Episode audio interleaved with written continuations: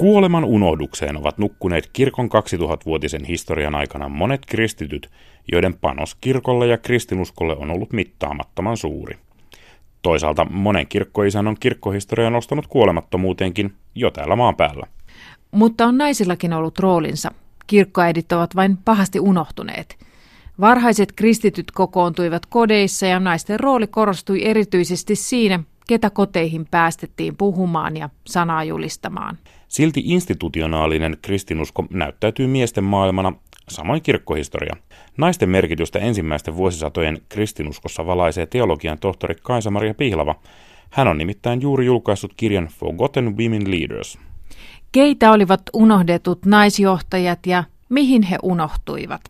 Kaisa-Maria Pihlavaa haastattelee Samuli Suompää. Naiset, joiden kodeissa varhaiset kristityt kokoontuivat, niin he ovat jossain määrin unohtuneet jo varhaiskristillisiä tekstejä kirjoittaessa ja sitten myöhemmässä tutkimuksessa. Jos mietitään, että varhaiskristilliset tekstit kertovat enemmän opista ja suurista miehistä ja niissä käydään läpi sitä, että mihin uskomme ja miksi näin ja mihin emme usko, niin aika vähänhän siellä ylipäänsä kerrotaan siitä, että miten käytännössä kokoontumiset järjestyivät, vaikka me tiedetään, että he kokoontuivat. Niin raamatun tekstissäkin puhutaan kodeissa kokoontumisesta, mutta onko se nyt jollakin tavalla merkittävä kysymys? Mitä väliä sillä on, missä kokoonnuttiin? Koti oli se paikka, missä kristinusko muotoutui ja missä tehtiin linjanvetoja sen suhteen, että mitä opetetaan ja miten. Ja siellä luettiin kirjoituksia ja sieltä ne jatkoivat matkaansa taas muihin koteihin. Kun kirkkohistoriassa ruvetaan puhumaan tällaista asioista kuin koti ja perhe, onko tämä nyt se kohta, jossa me olemme alkaneet tarvita naistutkijoita? Tosiasiahan on, että kun varhaiskristillisiä naisia on alettu tutkia enemmän viime vuosikymmenten aikana, niin monet näistä tutkijoista ovat olleet naisia.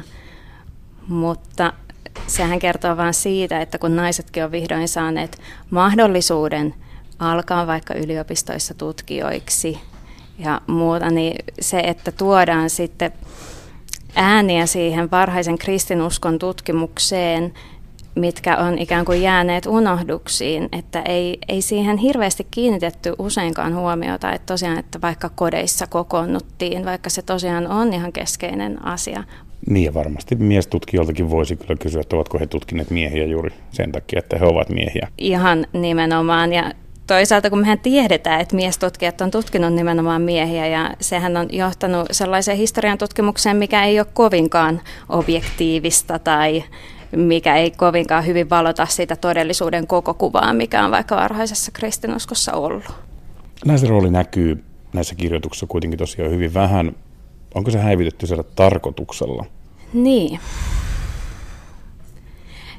Mä sanoisin, että ehkä alun perinkään naisia ei nyt kumminkaan ihan hirveästi siellä pidetty esillä. Tässä kohtaa aina ihmiset tuo roomalaiskirjan 16. luvun esiin, missä Paavali tervehtii useita naisia. Ja onhan se hyvä, että semmoinenkin kohta on, mutta se on aika lyhyt pätkä vaikka Uuden testamentin kokonaisuudessa. Ja jos ajatellaan, että naisia on kumminkin ollut varhaisissa kristityissä ihan todennäköisesti siinä, missä miehiäkin, niin kyllähän ne mieshahmot nousevat esiin varhaiskristillisissä kirjoituksissa. On myös joitain raamatun kohtia, missä näyttää siltä, että naisia on pyritty häivyttämään. Mikä olisi esimerkki tällaista raamatun kohdasta? No, esimerkiksi kolossalaiskirje luku 4 ja 15, jossa puhutaan nymfasta ja hänen kodissaan kokoontuvasta seurakunnasta – ja nymfa on siis nainen, mutta joissain käsikirjoituksissa tämä nymfa-niminen nainen on muuttunut tai muutettu nymfas-nimiseksi mieheksi, mikä on tietenkin mielenkiintoista, koska se kertoo siitä, että ihan kaikille ei ollut ok, että puhuttiin naisesta, jonka kodissa varhaiset kristityt kokoontuu. Paavalilla oli paljon merkittäviä naistukijoita. Naiset ovat rahoittaneet ja tukeneet kristinuskon levittämistä. Naiset taisi pitää Paavalista. niin, ja ehkä Paavali piti naisista. Joo, tota, jotkuthan sanoo, että Paavali oli suorastaan feministi. Tätä mä en usko ollenkaan. Mä en usko, että 2000 vuoden takaisista ihmisistä voi sanoa, että kukaan heistä olisi ollut feministi. Mutta tota, joo, kyllä näyttää siltä, että Paavalilla oli yhteistyötä monien naistenkin kanssa. Et sitähän on hirveän vaikea nyt enää arvioida, että kuka piti kestäkin.